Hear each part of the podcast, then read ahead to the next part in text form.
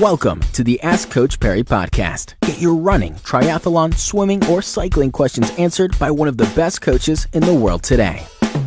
Welcome on to this edition of the Ask Coach Parry Cycling Podcast. And unfortunately, uh, if you're in the Southern Hemisphere, Winter is approaching, and our questions got to do with that today. Devlin Eyden joins us.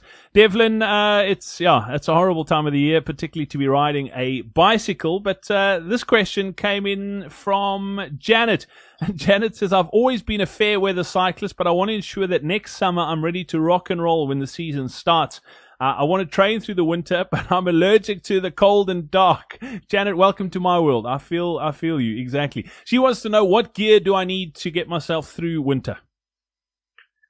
Yeah. So look, just before I touch on the gear side of things, personally, I I always like to actually set myself a goal for either in winter or just after winter that forces me to get up and get out and training and that. Because I do agree, I'm also a little bit of a, a fair weather cyclist. Um, from a gear point of view, to make sure, look, you don't necessarily have to go out and buy expensive gear, but make sure that you've got the basics that are needed for winter. So a good base layer, so something to wear underneath your cycling kit that'll just take that bit of chill off the chest. Um, you want to look at things like arm warmers and leg warmers. So you, again, you get various sort of models that are out there in terms of thermal arm warmers and leg warmers versus just a normal second skin, really.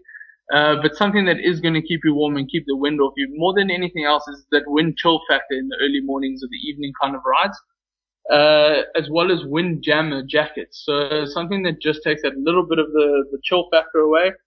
Uh, other good options that are slightly cheaper are things like a buff, so something that you can wear over your ears and over your face.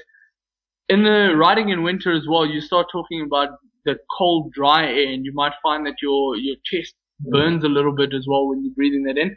So I tend to ride with the buff over my face. It just allows me to warm and humidify the air that you are breathing a little bit. And that also just helps slightly with infections as well, and upper respiratory tract infections, uh, that you might be susceptible to. Toe caps, things that you want just to cover the, again, the wind chill off the toes. That's gloves and toes are, your fingers and your toes rather, or something that is where the pain comes in more. So the colder it is, those are the first extremities that you really start hating in the mornings when it when it gets really cold. So as long as you're keeping your your toes and your hands, your toes and your hands nice and warm, you should be alright.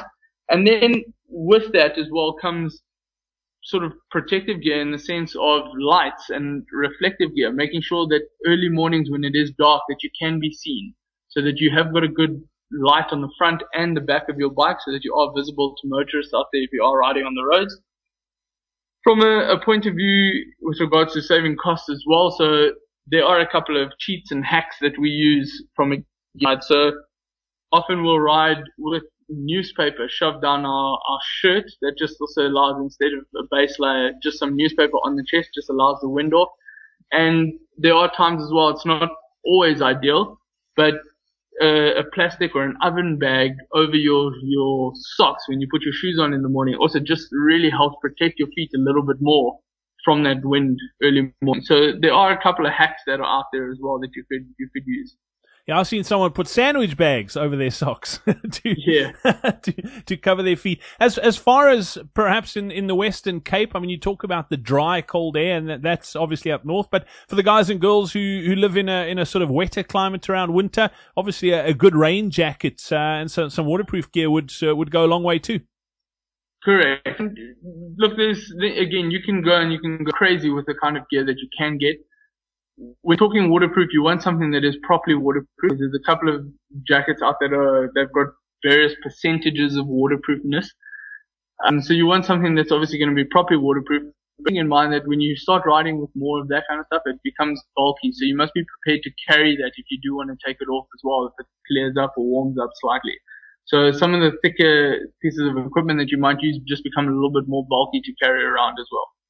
There we go. Janet, you're not the only one who's a fair weather cyclist. I'm a downright wuss. So uh, I'm going to try and train through the winter. If not, it's going to be lots of time on the indoor train. I can tell you that much. So, Devlin, thank you very much uh, for that. Much appreciated. We look forward to catching up again next time here on the Ask Coach Parry Cycling Podcast. Be sure to subscribe to the Ask Coach Parry podcast on iTunes, follow it on SoundCloud, or listen to it on Stitcher. follow us on Twitter at Ask Coach Parry.